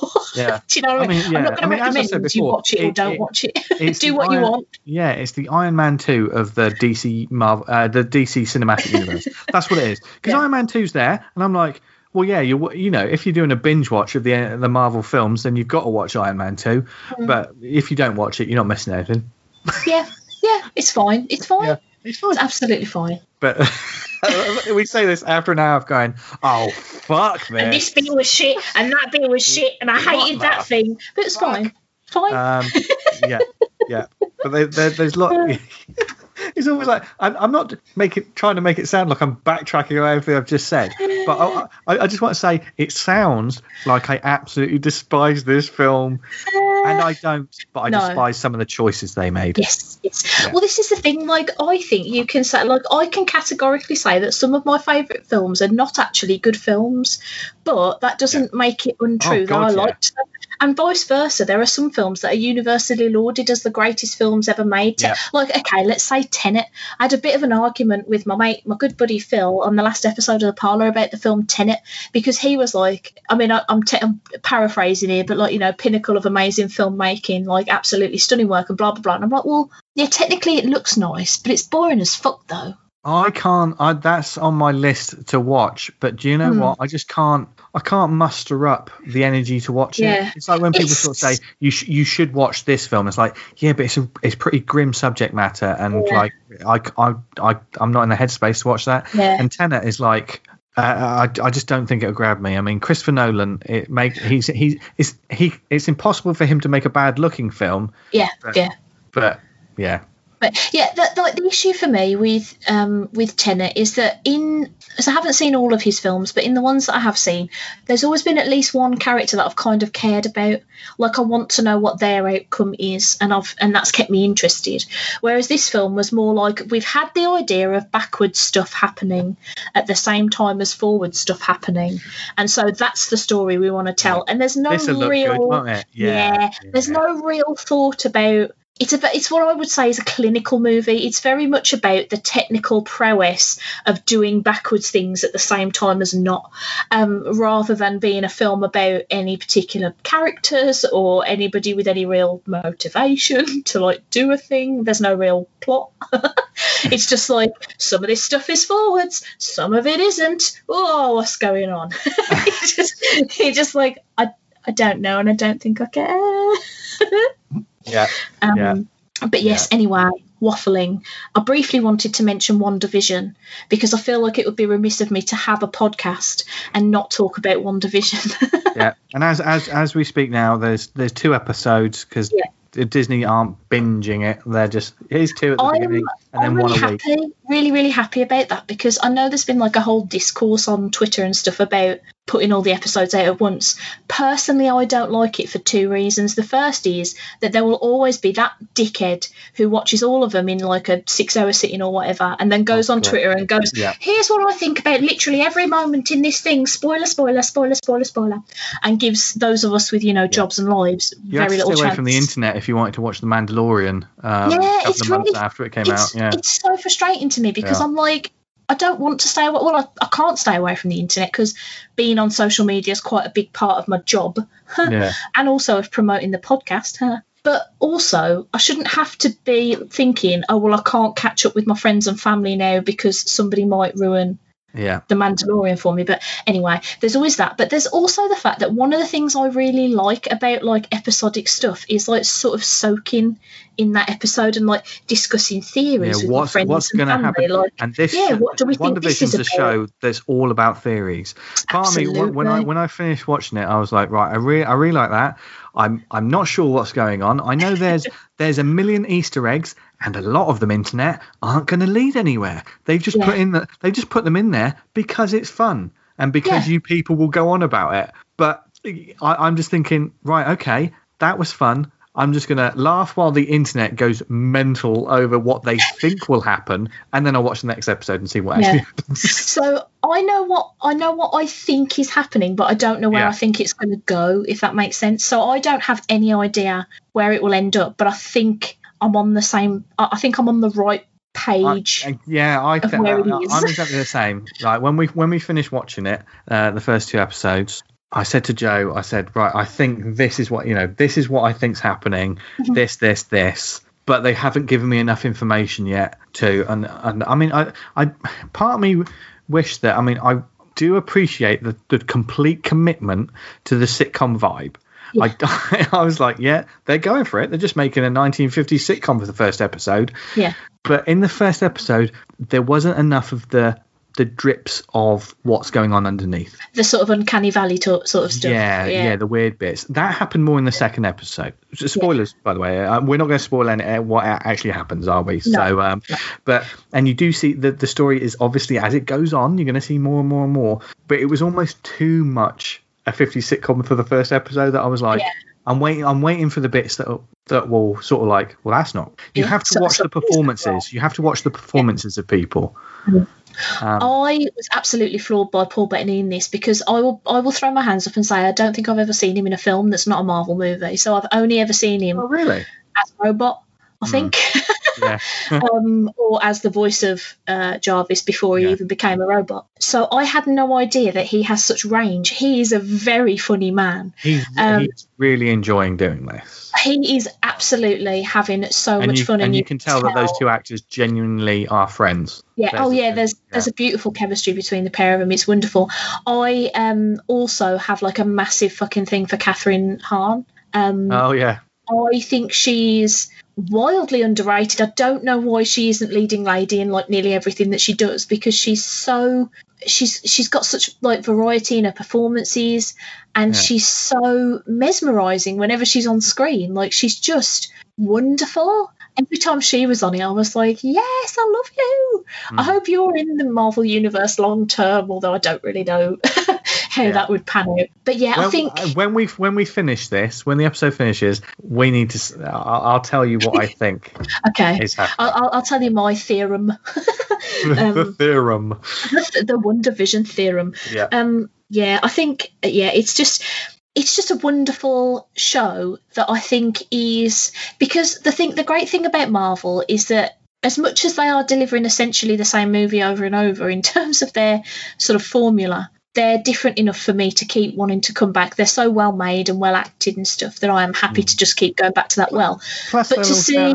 they'll they'll throw you know there is those formula to to a lot of them, but then occasionally they'll be like, well, let's try this. Yeah, you know I mean, so, yeah. some, some, something like Doctor Strange wouldn't have been made at the very beginning. Yeah, yeah, absolutely.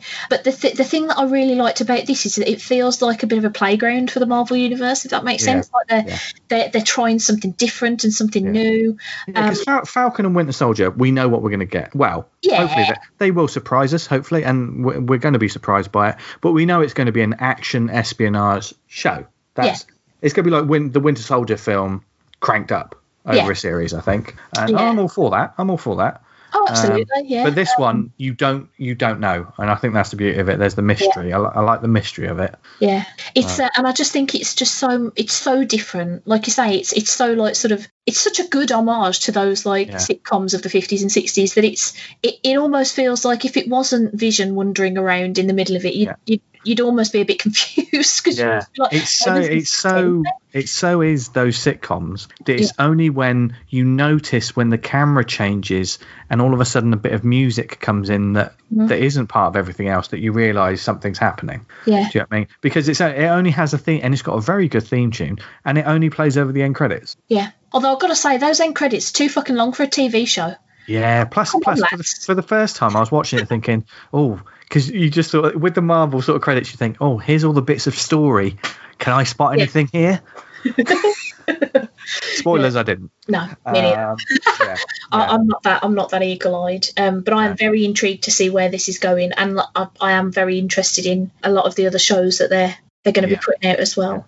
I realise we've been talking for like ever, um, and there is an actual segment to this show now because sometimes I feel like maybe just rambling inanely at the internet isn't quite enough. So, would you like to give your lovely recommendation of a song for our lovely listeners to check out on my Spotify playlist? Oh, a, a particular song? I'll, I'll pick a track track out from um, an album, should mm-hmm. we say? Because um, as I was saying earlier, um, I mean, i have got Spotify on all the time uh, when I'm writing and things like that. It's uh, soundtracks. Um, it's not always a lot of the times. It's not film soundtracks either. It's um, it's video game soundtracks and, and things like that. You know, these epic or fantasy soundtracks, or you know, I even there's a lot of people on Spotify that make like essentially trailer music.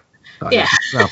And one thing I've I've noticed is is when you have the um, the Discover Weekly. Yeah, I hmm. mean you've you must you've obviously got pre premium, so we don't have to deal with those stupid ads.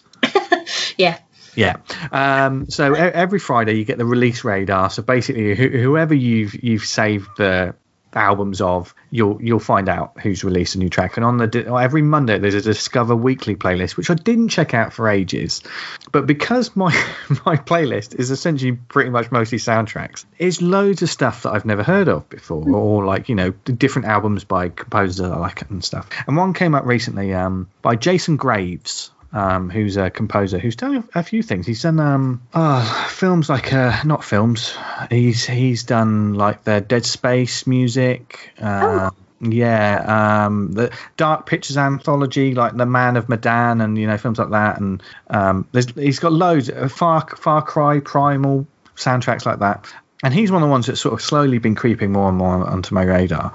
But there was a, there was a track from an album 2020 it's 11 songs. It's 21 minutes. This album, as as all these things are. There's an album called Myth Hunters. Mm-hmm. I do not know if this is a game or if it's a show or if it's a, and that's the beauty of like discovering soundtracks because sometimes I just like to listen to them in that bubble of not knowing what they are. Yeah. But there is um there is a track called um no Time to Waste. That was what I discovered mm-hmm. on it. Now, this is by Jason Graves and Myth Hunters, and it's when I talk soundtracks, this isn't one of those boom, boom, boom, boom, boom, boom. boom. It's it's more of a sort of um, it's beautiful sort of orchestral strings and piano, and it's yeah. like imagine if you're you're investigating something and you're just you know the scene when you're putting together all the clues and you're like oh my god this this this you're doing yeah. a treasure hunt to find an artifact and you're like oh my god it, it's that sort of stuff Yeah. Um, and it's so good and it's easy listening that I've just pretty much just had it on in the background for like when I'm sorting up stuff in the house and I've just got that album on loop.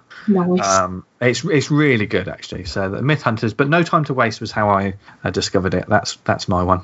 Excellent. I'll have to give that a listen because I um I'm a big fan of listening to particularly movie soundtracks, especially yeah. while I'm working because sometimes I find if I put a podcast on, I either don't pay attention to my work or I don't pay attention to the podcast. And if I put music on with lyrics, I'll tend to just start singing obnoxiously loudly. Or you st- yeah, or you or you can't type things properly because you're listening to the lyrics. lyrics. Yeah. yeah. yeah. So I uh, I love a good soundtrack, so I'm gonna have to have a look into that because the other thing I need to do is I have got a playlist on my own. Uh, I don't think it's a public one on Spotify that's of my um, sort of OST favourites, and I I have to be careful about putting that on when I'm working because sometimes there'll be a track that's like, oh, look at this lovely calm scene with a violin, I guess, and maybe a flute. And then the next track will be like, boom, something scary is happening. Yeah. And you're like, yeah. yeah. uh, I've, I've, uh, you know, I've got like inspiration music, and some of it is like pretty scary, sort of horror stuff, atmosphere kind of music. And sometimes when I'm working on things, where I'm just sorting out stuff around the house, and Joe would just say to me, "This is a bit intense, isn't it?"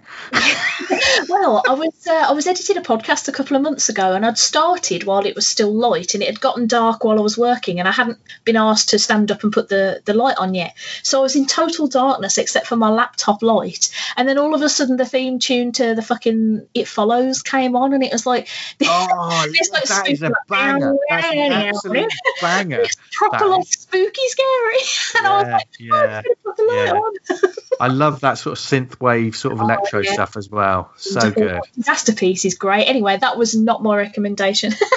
um, my song is going to pale in comparison to yours now in terms of uh, sensibleness because I picked a comedy song that really made me laugh. Did you ever watch Love on Netflix? I think it was on Netflix. Yes, yeah. I watched so, the first series. I haven't watched. Has there been like three series of it? I, I think. think. so. Yeah, I think it was uh, two or three. The main guy in that, um, the delightfully bespectacled Paul Rust, um, has a band called Don't Stop or We'll Die, and it's a comedy band.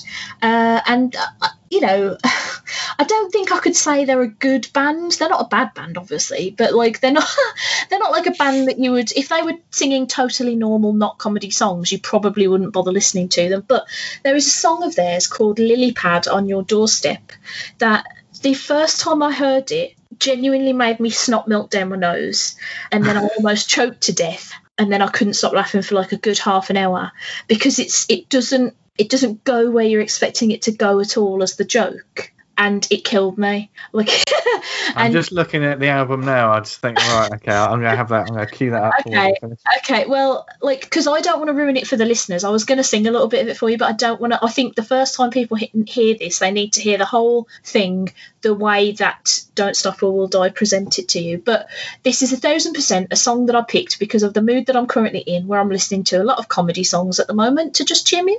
But I will say it's a it could potentially be very offensive. So if you listen to it and you're offended by it, I'm really, really sorry. Bring um, it on. But so Lily Pad on Your Doorstep by Don't Stop or We'll Die is my Brilliant. choice. um, on that note, Vince, would you like to tell the lovely people of the internet where they can find you and your comics and your podcast? Oh, well, if you want to uh, find me not ranting about something I've watched um, on the social media, I'm at Jester Diablo, where you'll, uh, you know, I'll be posting up art, what I'm working on, positivity. I, you know, I like to spread the joy about other people's work and stuff like that, as well as pictures of my cats rolling oh. my uh, gaming dice better than I ever could. Um, and also, um, as Stace said, I do a little podcast called the Awesome Comics Podcast, which new episodes come out every Monday um, is me, Tony Esmond, and Dan Butcher, joined usually by a weekly guest from the indie comics scene from all over the world, and we just we rant, rave, and talk about creativity and just try and pay it forward and introduce people to stuff that they really should be reading, and also having an immature laugh at the same time. Excellent. Um, and if you want to hear uh, Vince and I being positive about a film, you can go back and listen to you can go back and listen to episode sixty six of Stacey's Pop Culture Parlour entitled Lightning Bonts. I do think we need to do this. Needs to be a trilogy. We've had the positive, we've Yeah. had the negative, and the, the third one. The I mean, the last one in the trilogy has to be a film that we really don't care about that much. Somehow we find an hour and a half to talk about it, but Yeah, just. Yeah, it's all right, wasn't it? Yeah, it's all right. Alright. That's all right. I briefly, before I actually do go, uh, I do want to say that the problem with doing the podcast the way that I do, in the sense of having the end of year review in December rather than January, means that I never get the option to talk about Christmas films without it seeming like it's the wrong time entirely to talk about Christmas films. But guys, I watched Last Christmas, so you don't have to. Do not do it to yourself. When Christmas 2021 rolls around and you see Last Christmas rolling up on that their Sky Christmas channel because they have to have a whole channel dedicated to Christmas, uh, do not do it. Don't do it. It's dreadful. It's really dreadful. Just don't. Oh, God. I watched. Klaus Klaus for the first time this year. Oh, Klaus is wonderful. And you know what? It made me cry. I mean, last time we talked about films, too, yeah, it made me cry several times. So much so that Joe looked at me like, "Oh, grow up." Yeah, like me and Rich could tell where that film was going pretty much from Yeah. the start. Yet we still were like, Yeah. at the Yeah, yeah. The the hype for that one is real, people. It really is. It's very good. Do you do you know what the premise of Last Christmas is? Is that the one with uh oh god uh, Daenerys? I've Thrones, yeah. I've yeah forgotten her. forgotten her name. Oh, shame on me. Shame on me. Emilia Clarke. Is that right? Emilia Clarke. That's it. Yeah, yeah. I really like question myself there. Um, yeah, so that it is her, and the premise of the film is essentially they've heard the song Last Christmas and took it literally, and then they just wanted to build a film around George Michael songs, even though none of them work within the context of the movie, aside from the song Last Christmas. It's Oh, so bad. I, Is I she? I I've never seen her in anything because I don't watch. I've never watched Game of Thrones. Um, I tried. It wasn't for me. Uh, and I've, I don't think I've seen her in anything else. Is she always eminently unlikable, or is it just this character in this movie? I think it, I, it's it's the character in that movie, surely, because whenever I've seen her in interviews and stuff, she is supremely likable. Um, I haven't seen too much of what she's been. I, I think she's a good actress. I think we just need to see some um, non rom com type stuff. Yeah, I a thousand percent would say, and this isn't even worth a hate watch. Okay. This is what I'm saying. It's not even worth because there are some films that I know are shit, but I love watching them Yeah. because I like taking the piece or because they just make me laugh or whatever. Yeah. No, this film is just don't do it to yourself. Just put it on the no go list and watch anything else instead. Oh dear. I'll Yeah. tell you about it afterwards, but I don't want to. Yeah. If I start, I will be here for another like hour Yeah, or so. yeah, yeah, yeah. Um, Vince, thank you so much for coming back to Thank the parlour. Thank you for having me. Um, uh, yeah, I will. I will come back anytime, Stace. Thank you very much. And I'll come back on the Awesome Comics podcast. You know, if you ever uh, if you ever invite me again. all right, all right. I get the message. no, I'm just kidding. I just I I am a uh, I'm a backup Stace if you ever need one. There, there you go. Got so many titles for this episode.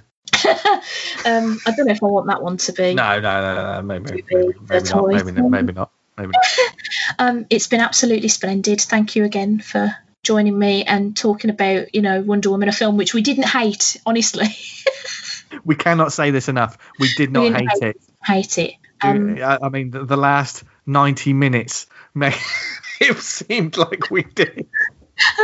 Uh, no, but I think I think right. If I'm that passionate about something, it's because I want to like it, right? Yeah. Um, I would never be this upset with this film if it was a character I didn't care about, or if the first movie hadn't really grabbed me either. Like it's because I know it can be great, and I love that Nothing, film. hurts, Anyway, nothing hurts more than disappointment, doesn't it? exactly. I feel like a disappointed mom whose kid's done something stupid. Anyway, listeners, have a lovely January. I mean, try. Just get the beers in, get the ten percenters in, like I have. That sorts you Yeah. right out. yeah, he does. I've been a witness.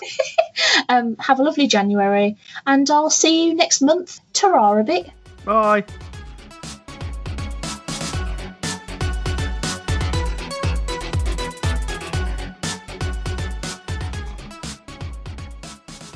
I'm like that with peach. Yeah. I, I'm not a big fan of like peaches normally, but a, a lovely peach beer is wonderful. Hmm. I don't. Oh, I have had This is off air, beer. so I can say it because otherwise I'm a real manly man. This is going in now. Do you remember how the last time the last time we recorded, I had loads of outtakes at the end about like I don't know me talking about farts and that. Yeah. This time it's going to be you talking about all the dainty girl beers that you drink. Yeah.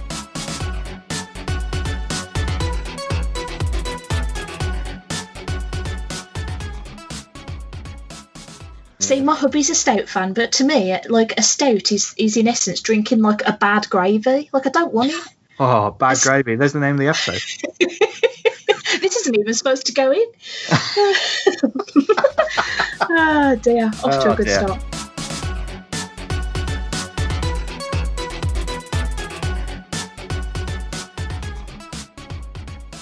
I've got tea and I've forgotten to put sugar in it. I've also got a bottle of oh, Pepsi no. Max near me, just in case you hear a small hiss. I've, I've opened it so you don't get the full hiss, but yeah. oh, good, you won't hear that. It'll just sound like I'm I'm very sneakily farting. I was just thinking, it's like in case you hear a small hiss, it's not me trying to like boo you off your own podcast. oh, that would be bad, wouldn't it? If someone tries to get you like kick you off your own show. I was saying boo earns. Thank you for listening to Stacey's Pop Culture Parlour. To get in touch with me, the titular Stace, you can follow me on Twitter at Stacey's Parlour, send an email to stacey'sparlour at gmail.com, or come and join the Stacey's Pop Culture Parlour Facebook group. If you'd like to leave a review for the show, please do so on Apple Podcasts or over at podchaser.com. If you like what you heard enough to want to give me some money, which would be quite spectacular actually, you can go to ko-fi.com forward slash Stacey's Parlour. That's ko-fi.com forward slash Stacey's Parlour. The music that you're hearing right now is by the amazing band Starbomb, and you should really check them out on Spotify, iTunes, or on their website. Thanks for stopping by, and I'll see you next month. Mwah!